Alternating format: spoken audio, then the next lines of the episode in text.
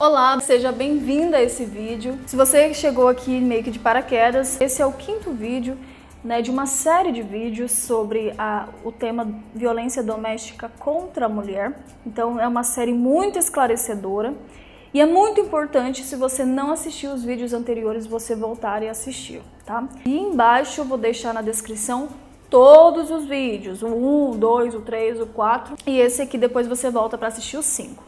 Então, a seguir vai ter a entrevista com uma delegada, então ela vai explicar né, algumas coisas, como que funciona a Lei Maria da Penha, os direitos da mulher, o que, que acontece na, na, na delegacia, o que, que pode, o que não pode. Então, vou deixar você agora assistindo a entrevista. A Lei Maria da Penha ela envolve qualquer tipo de violência, tanto patrimonial, física, moral, sexual, envolvendo vítima do sexo feminino num contexto é, domiciliar, doméstico, é, ou é, envolvendo uma relação íntima de afeto. Então, tanto envolve marido, mulher, quanto ex-namorado, ou irmão, irmã, pessoas que moram na residência e às vezes nem se relacionam, mas dividem o mesmo lar. O ideal que a gente orienta as partes nesse, é, nesses acontecimentos é que acionem a polícia militar no momento em que o fato aconteceu.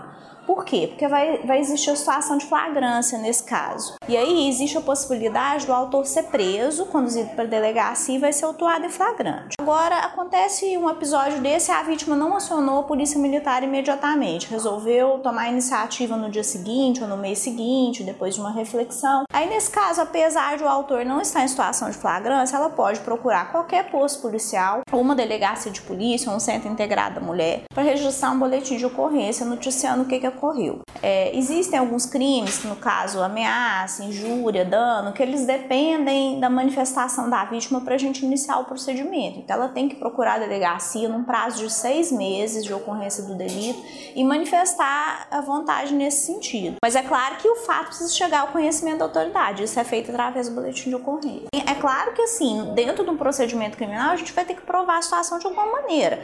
Mas o fato de não ter vestígio não significa que você não consiga provar provar o fato. Você pode provar com mensagem de telefone, com testemunhas. É, o primeiro passo seria um pedido de medida protetiva. Né? É isso que eu, que eu fico pensando, porque às vezes ela fica meio desprotegida, né? Essa mulher fica... É, então, assim, como a, é, às vezes o autor já está fora da situação de flagrância, existe a possibilidade de a gente encaminhar à justiça um pedido de medida protetiva.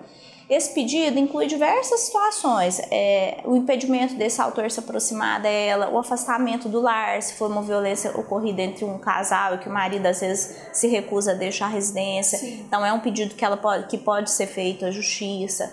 Afastamento dos filhos. Então, são diversas situações que podem evitar um mal maior e até mesmo a prisão preventiva.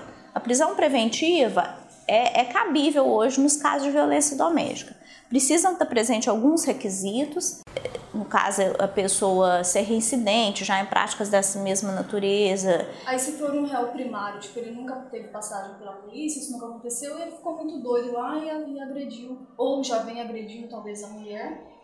Nesse caso, ele pode ficar preso por quanto tempo normalmente? É, se ele, é, se ele tiver em situação de flagrância, ele vai ser autuado e vai ser encaminhado para a justiça. Não tem um prazo pré-estabelecido para isso.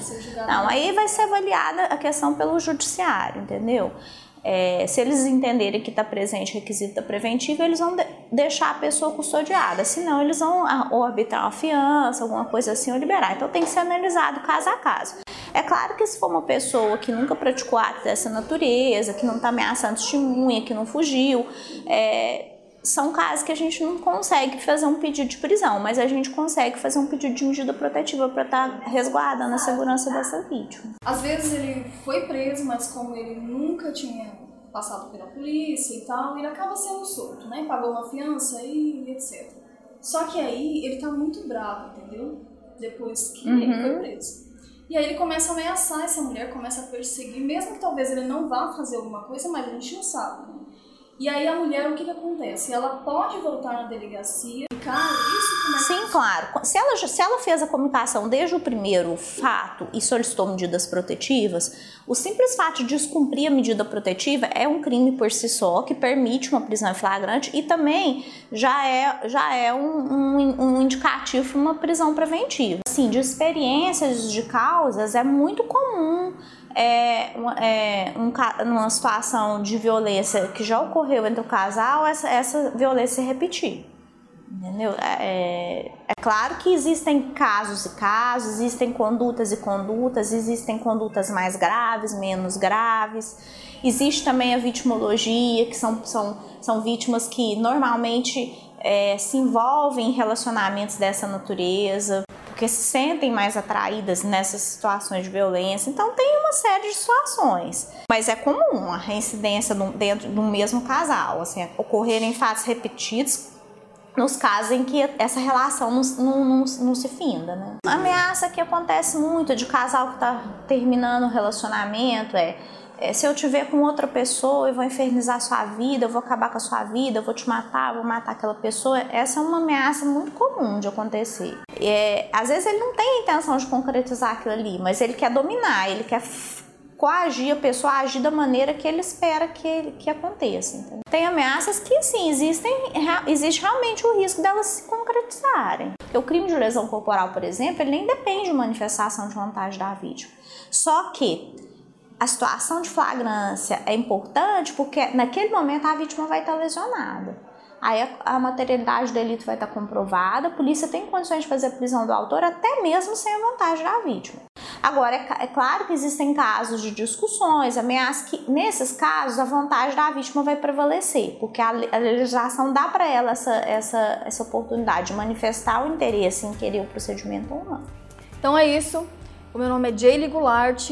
Se inscreve aqui no canal e lembre-se, com a técnica certa o resultado é bem diferente. E eu te encontro no próximo vídeo dessa série. Tchau!